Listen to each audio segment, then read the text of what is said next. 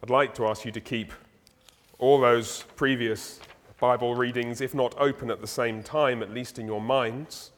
We will be returning to them shortly. To them, I'm going to add one more the final three verses of last week's reading from Joshua 21, beginning at verse 43, our final Advent reading. Thus the Lord gave to Israel all the land that he swore to give to their fathers. And they took possession of it, and they settled there. And the Lord gave them rest on every side, just as he had sworn to their fathers. Not one of all their enemies had withstood them, for the Lord had given all their enemies into their hands. Not one word of all the good promises that the Lord had made to the house of Israel had failed. All came to pass. Should we pray?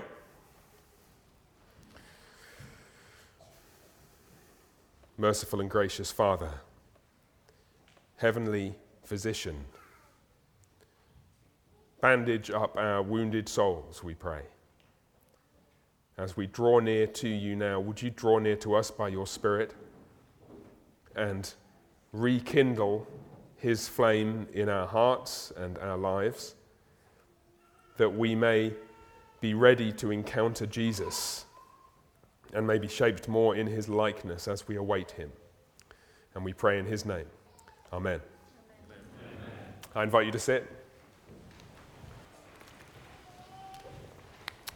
So, the title of today's sermon is An Advent Meditation for Wounded Souls. And I want to explain to you a little bit about what I mean by this.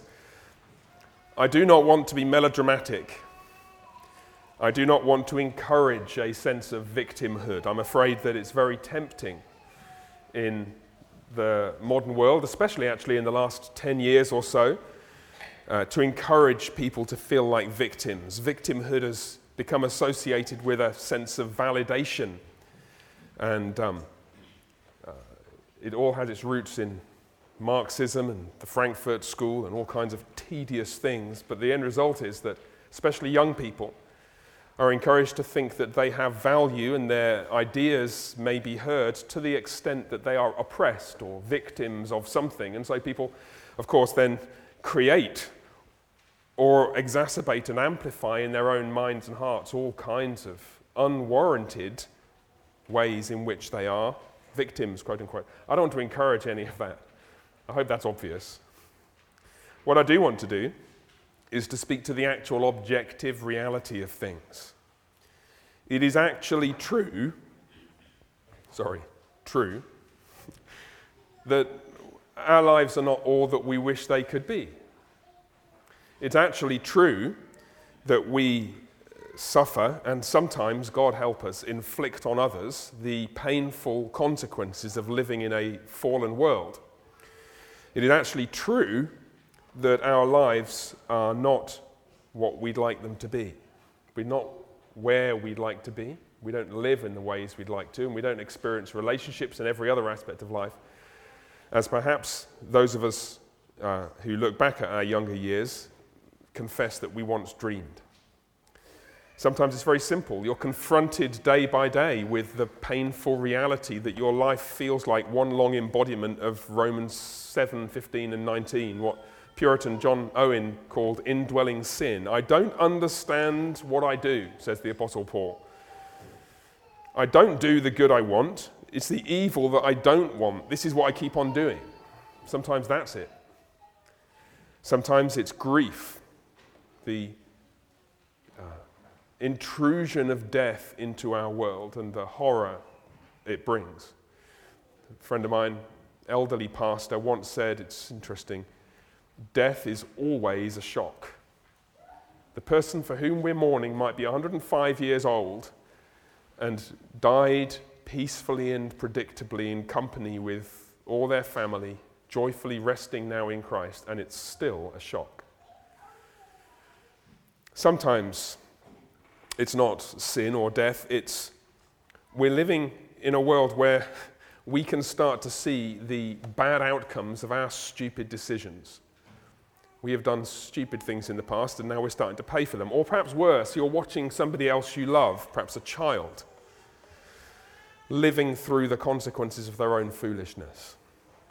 Sometimes it's family. Sometimes it's strained relationships. I mean, we just had Thanksgiving. Don't, it's, it's almost become a joke. In fact, it has become a joke in the wider culture that you know Thanksgiving is that time of the year where you have to meet up with crazy Uncle Joe and all those weird cousins and pretend you like them. It's just, and the, like all caricatures, it has that grain of reality behind it because for many of us, our extended family encounters are not unalloyed joy. And maybe it's our own fault. Maybe it's not entirely. But still, you think of family, you just think of a tangled mess of chaotic and broken relationships. Maybe it's illness. Do we have to say all the people we've been praying for for so many months? You talk about living in a sinful and broken world, and for them and their families, that's the thing that just shatters their imagination. Thank you. I'd not been thinking about that for 30 seconds, and now you've mentioned it again physical or emotional and mental ill health. Sometimes it's just overwhelmedness with the daily realities of life, compounded all the more by the fact that all the other mums seem to get on fine. What's wrong with me?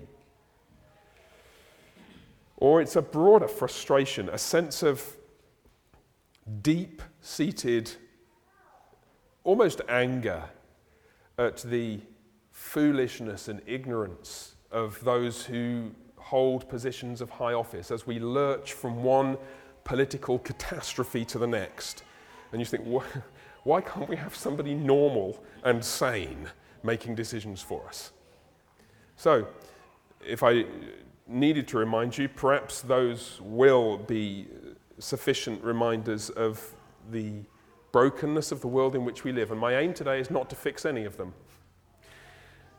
my aim is more modest. I want to try to help us to understand them in biblical perspective, to see not even piece by piece what the Lord is doing in them, but that He's doing something in them. And hopefully, by God's grace, to navigate them more wisely because perhaps we have a kind of map that doesn't show us all the details, but at least shows us something of the destination and something of where we've come from, and therefore something of how we should walk on the way in between. So I want to recall briefly the significance of Advent, then I'm going to work through all of our Bible readings today and the psalm that we read before we confessed our sins, and all the people went, Jeepers. we'll be home by midnight at the, at the absolute latest, briefly through those text of Scripture. And we'll get to this final Advent reading in Joshua 21 just towards the end, very briefly. So, the significance of Advent, you all know this. Advent means arrival, and at Advent we anticipate the arrival or celebrate the arrival of Christ. So, in one sense, we anticipate our celebration of his first advent, his first arrival. We're looking forward to Christmas. In another sense, Advent is looking forward to his final arrival the day when he will come in glory to judge the living and the dead, to raise us all bodily, and to open up the horizons to a renewed heavens and earth.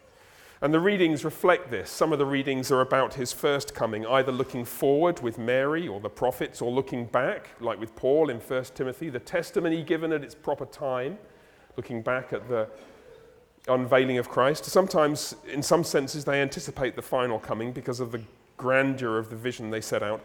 And our situation, here's where we start to unpick the mess we're in. Our situation is very strange because we live in between these two comings of Christ, his first and his final coming. Old Testament scripture spoke of a coming day of the Lord where the Lord would put everything right. And one way of viewing New Testament fulfillment of that anticipation is that that day of the Lord has been split in two. So that the salvation that the Lord promised came first, before last will come the final consummation of that promise and the judgment of all the world that the Lord promised. That's one way of thinking about uh, the structure of history. We may return to that later on if we have time. But in the meantime, we're stuck in the middle. Like, in one sense, it's like mission accomplished. But in another sense, mission very much not accomplished, hence all the chaos I spoke about before. You look back at all that Jesus has done. I mean, and even if there was several items on that list in, that I read through a few minutes ago where you thought, yeah, that's a little personal, Pastor. If that's the case for you, you can still look back and see all that Christ has done for you. You can see his triumph over sin and death. You can see his grace to you, uniting you with him, opening the privilege of a relationship with him in prayer and opening the gates of heaven so that we may sit before him by faith now. And you can see, actually, truth be told, that your life, messed up though it is, like mine, is not quite the chaos it could be. Really, human beings are capable of making a total pig's breakfast of every single thing. And here you are, uh, seated and in your right mind, to quote somebody. Well, how do, how do you think you got here? By the grace of the God who's at work in you, and yet you're still kind of wishing.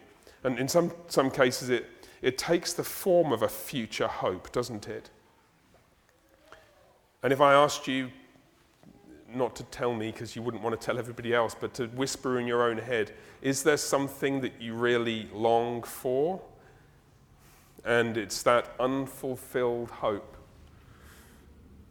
which you don't want to be ungrateful for all that Jesus has done, but it, honestly, he hasn't done everything yet. Not everything.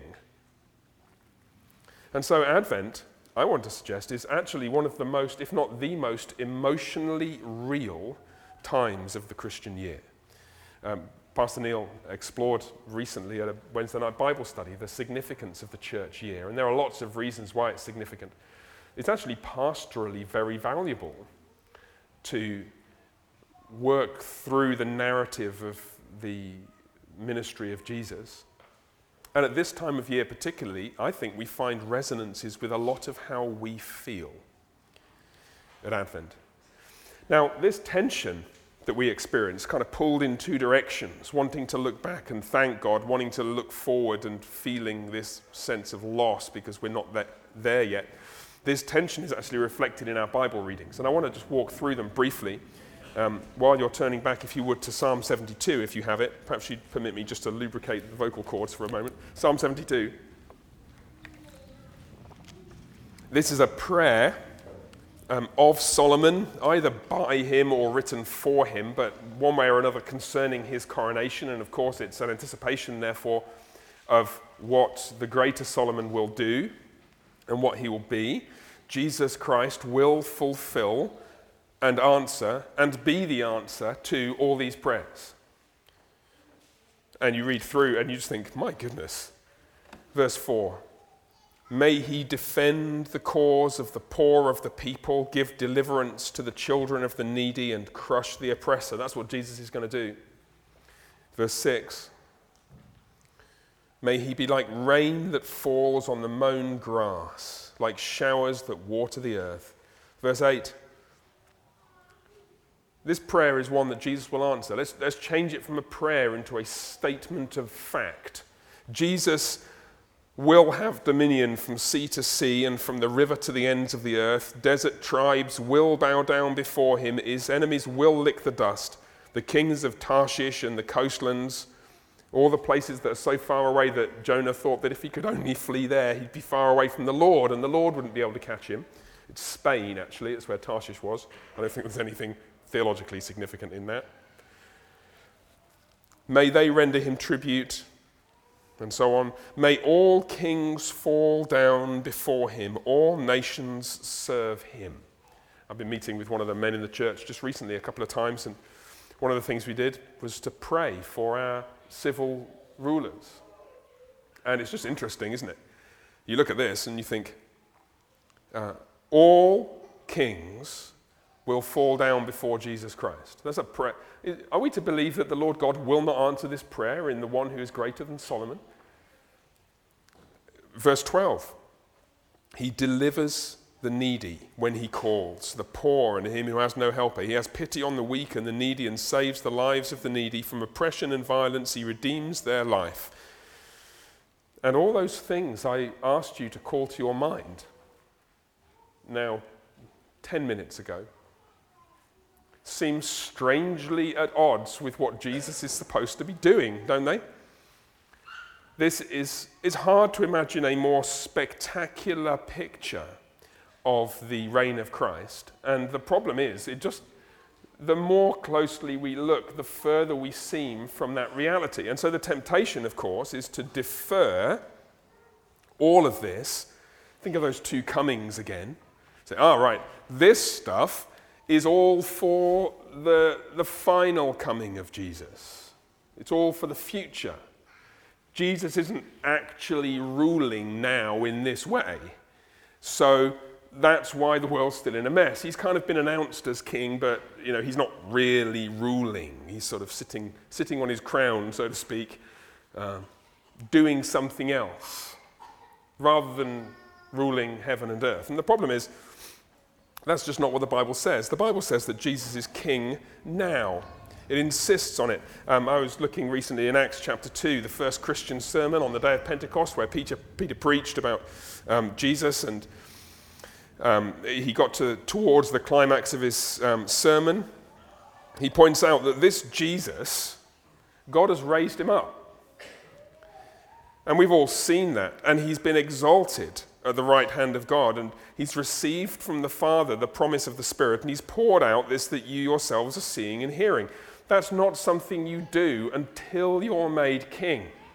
The king is exalted to the right hand of God. The king is the one who receives the gifts of the conquest and then can pour them out for his people. And so the gift of the Spirit is rather like that. it draws on the ancient practice of a, a, a king returning to his kingdom after conquering multiple armies of enemies and so on, he would um, he'd return in triumph and distribute gifts to his people. Having ascended to his throne, he gave gifts to men. The book of Ephesians says the same thing. Well, here he's done that. I mean, he's on his throne. And it's exactly what Peter goes on and says. Um, David didn't ascend to heaven, he says.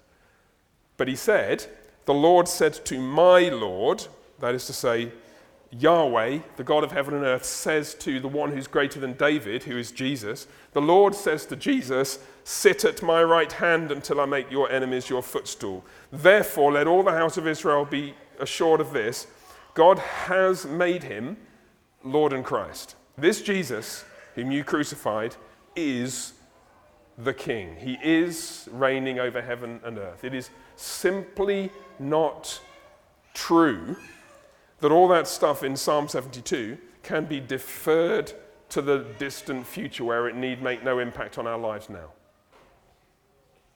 Psalm 72 intensifies the problem and refuses to allow us to take the shortcut out of it. Yeah, we're still living in a broken and fallen world, and one day Jesus will reign. One day his kingdom will be established. No, his kingdom is established now. And we cannot go a step further unless we're all ready to acknowledge that. Jesus is still on the throne. He's been on the throne for 2,000 years. So, are you sick? Cripplingly sick? Jesus is still on the throne. Do you have that dark cloud descend on you every morning? And nobody knows because you put on your game face when you eventually drag, drag yourself out of bed and go to work. Jesus is still on the throne. Does your extended family, not just, not just they're not nice to be with at Thanksgiving, they actually hate you? I've spoken to people like this. Their, their extended families hate them and go out of their way to make their lives miserable. Jesus is still on the throne. Are you uh, crushed nearly by the tangled mess of sin that, um, yeah, you you know that Jesus came to, to deal with sin, but Pastor, you've got to understand, you, you don't know what it is I've done. You don't know what it is that I keep on doing. No, Jesus is still on the throne. Uh, are you, even this last week or two or three, grieving having lost a loved one, or having the memory of that loss rekindled. Jesus is still on the throne, and we will not go a step further. We cannot go a step further until we all acknowledge that. And if it weren't for the fact that this inevitably uh, darkens the tone, and also that I'm not Pastor Garrett Craw, I would say, can I get an amen to that? Is Jesus still on the throne? Amen. Yes, he is. Hear that, Garrett? Pastor Garrett Craw, asked me about him later. CREC pastor down in Austin. And so Psalm 72 intensifies the problem. The next passage makes it worse. Turn with me to Isaiah 9. Um, this is one of my favorite uh, Old Testament um, predictions of the Messiah. But actually, it starts to make the tension, well, it doesn't solve it, but it starts to help us to see how to unpick it. But that tension of living in the in between times, well, it's a promise of a birth of a child. I won't read the whole passage, but you know verse 6. To us a child is born, to us a son is given, the government shall be upon his shoulder, and his name shall be called Wonderful Counselor, Mighty God, Everlasting Father, Prince of Peace. Of the increase of his government and of peace there will be no end on the throne of David and over his kingdom, to establish it and uphold it with justice and righteousness from this time forth and forevermore. The zeal of the Lord Almighty shall accomplish this. And we read, didn't we, in Luke chapter 1, the announcement of the angel to Mary this little baby will be called the Son of the Most High. The Lord God will give to him the throne of his father David. He will reign over the house of Jacob forever, and of his kingdom there will be no end. It seems that the angel Gabriel thinks that this text was fulfilled with the coming of Jesus. And look what it says. It's not just that Jesus is on the throne in some abstract sense. But what's he doing from his throne? It's just fascinating the language in Isaiah 9, verse 1. Just look at it with me. There will be no gloom for her who was in anguish. Isn't gloom exactly what we felt? Isn't, isn't gloom exactly what we feel when we contemplate the brokenness of our lives? And the king has come, and the prophet says there won't be any more gloom. Verse 2 The people who walked in darkness have seen a great light. Well, that, that dark cloud of depression that hangs over me every morning seems to block most of the light out. It's not just Jesus is the king of the nations, Psalm 72, like Solomon. He's supposed to dispel my gloom, my misery, my darkness, my sadness all of the emotional and personal correlates of the fact that the world is still in a mess, they're supposed to be gone. My goodness. And then you start to notice, if you, you have to look so carefully at the Bible, it drives me nuts sometimes. My job would be so much easier if it was like 100 times shorter and written in big print. so we didn't really need to look at the details. But look carefully, and I read it to us already. Verse 7, it says, of the increase of his government and of peace, there will be no end.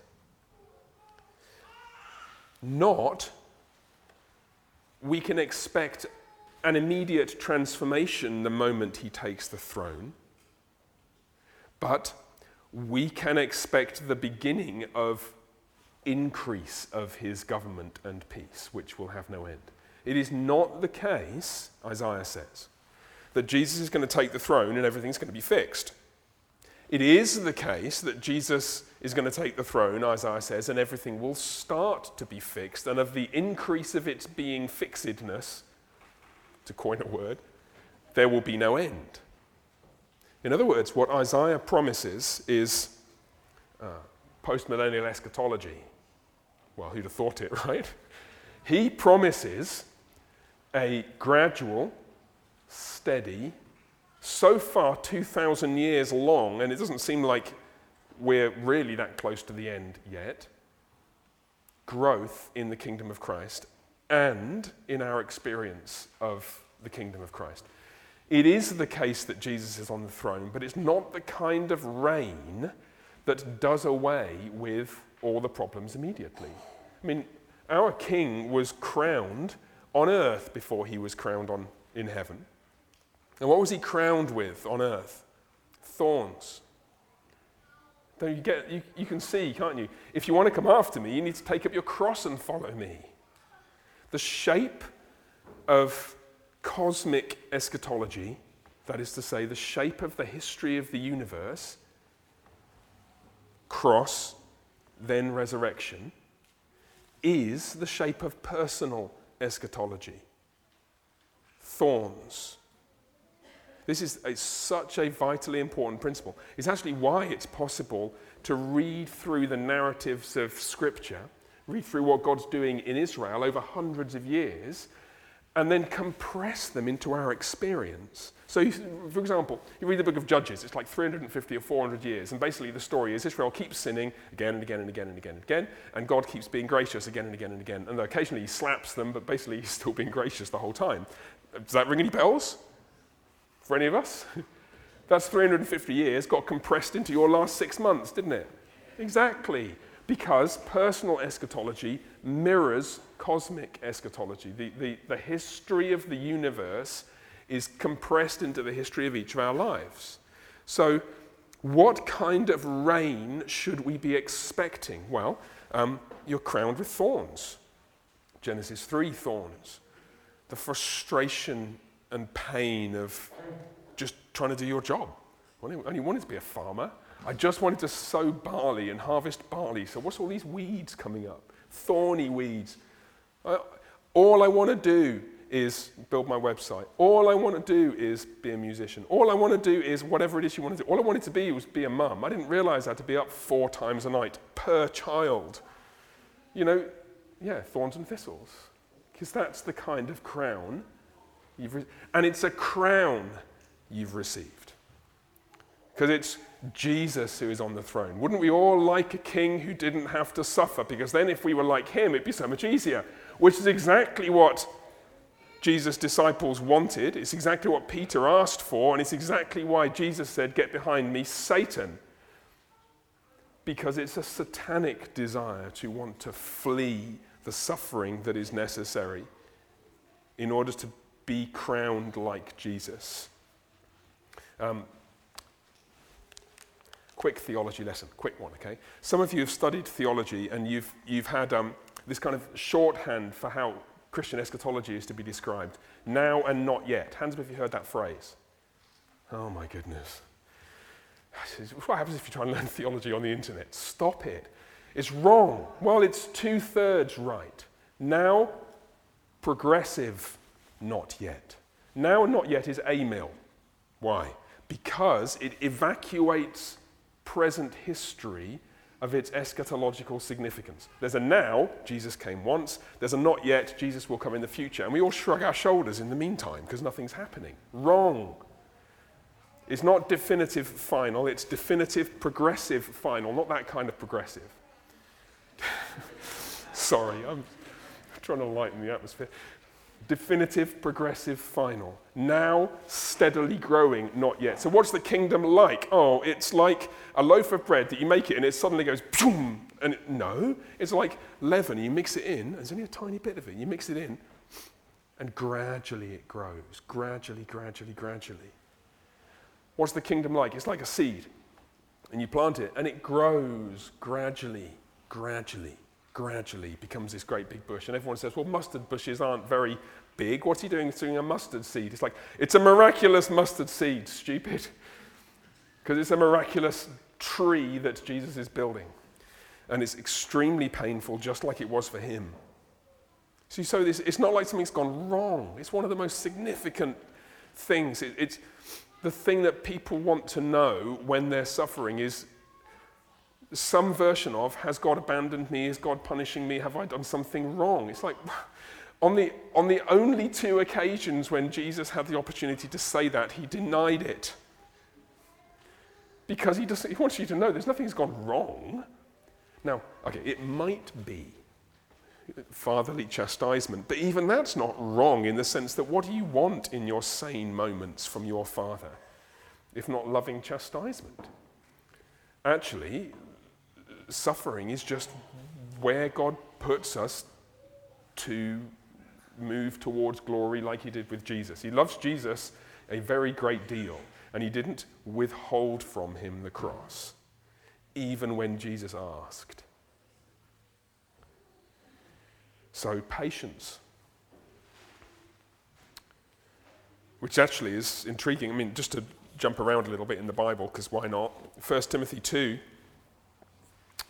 Um, I mean, you struggle to think why this is an Advent reading until you notice uh, verse 6. It's, um, Paul is looking back in 1 Timothy 2 6 to the, the gift of Christ, which is the testimony given at the proper time. I think that's probably what's going on.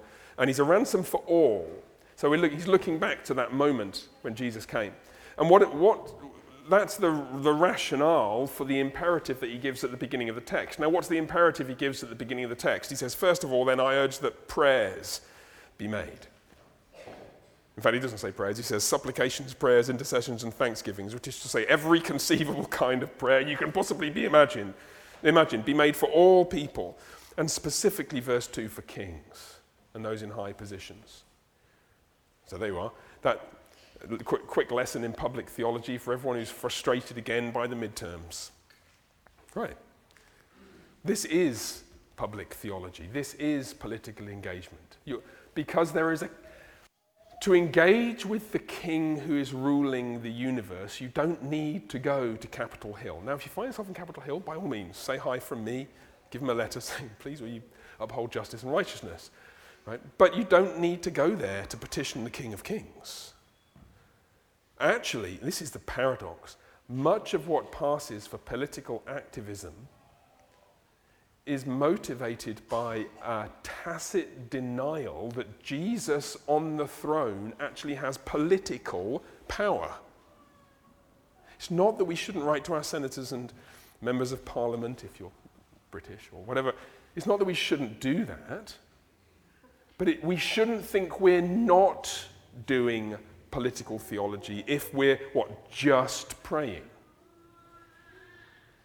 Because you're just calling on the King of Kings to see that that rock cut out not by human hands gets a little bit bigger so it might crush some of those clay and iron feet of the idolatrous kingdoms of this world.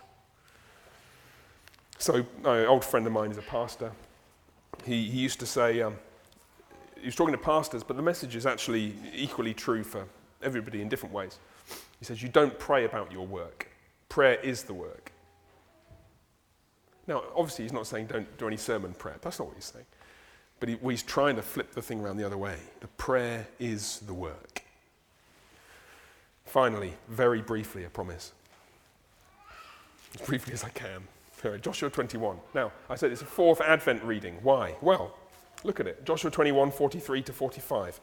What we've been thinking about is a glorious picture of how the kingdom ought to be, which doesn't really seem to match reality, and how are we supposed to live in that kind of context? Well, we've been talking about that.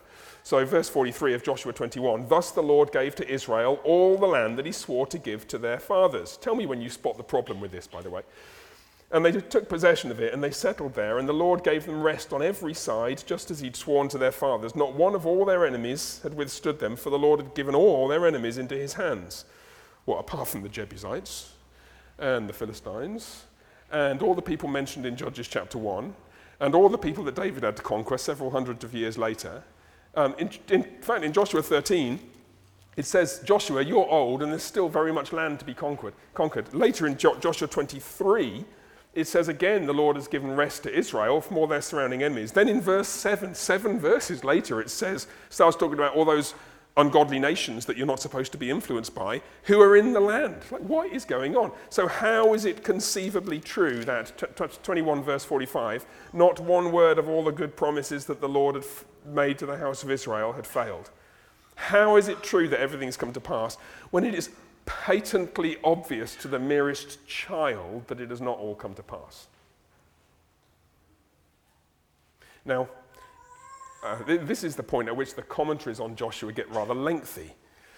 And depending on which breed of commentator you read, you, you find different attempts. The most boring ones are the liberal ones because they just immediately say, well, this is just, just contradiction within the book of Joshua, and it's like, yawn, really? Like, like thousands of scholars over hundreds of years read this text and didn't detect any contradiction, and then suddenly you come along in mid 19th century England and you think that, yeah, whatever, really. Um, that's not the solution. It's not that this is like some incoherent, rambling, ahistorical mishmash that isn't actually true in any sense at all. There is some truth in the idea of gradual progress. The Lord promises through Moses twice, once in Exodus and once in Deuteronomy, that um, he will not give them the whole land all at once, lest the wild beasts become too numerous for them. So there is some gradual progress getting on. The problem with that as an explanation, of course, is that at this point the progress is supposed to be over, and yet it's patently not. And so what's going on here? Well, what's going on here is that the Lord is teaching his people how to speak and how to think and how to live in the light of his promises when they don't seem to be yet fulfilled.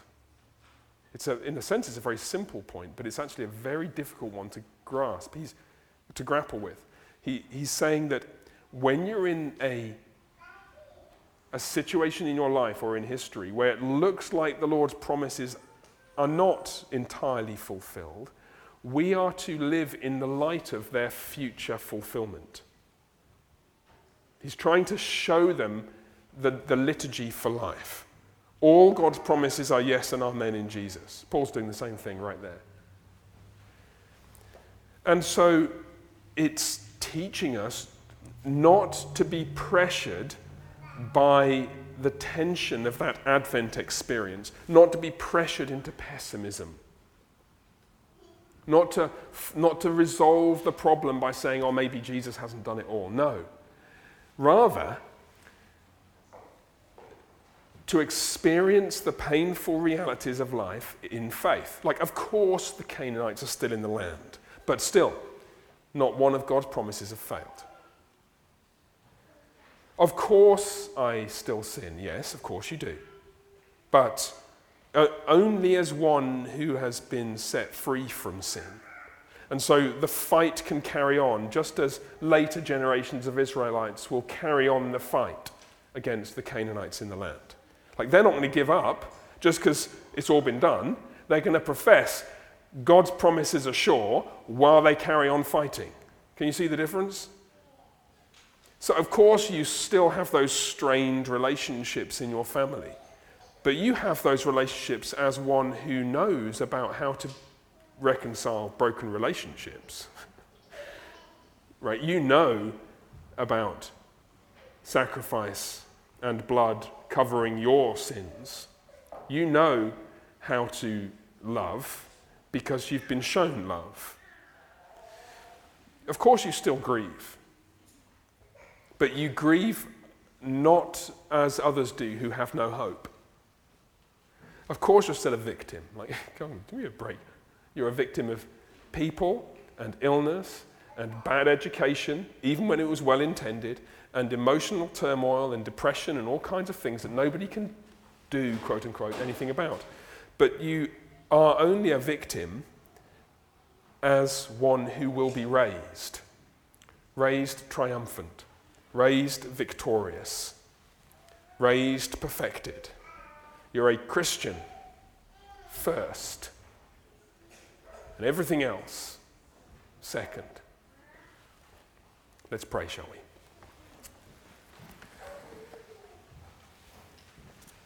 Merciful Father, we ask that you lift our eyes so they may be fixed on Jesus, the author of our faith and the perfecter, the one who brings it to completeness, to fullness, to completion and perfection, so that being conformed day by day into his likeness, we may increasingly live out in our lives now what will be true on the last day. And we pray in Jesus' name. Amen.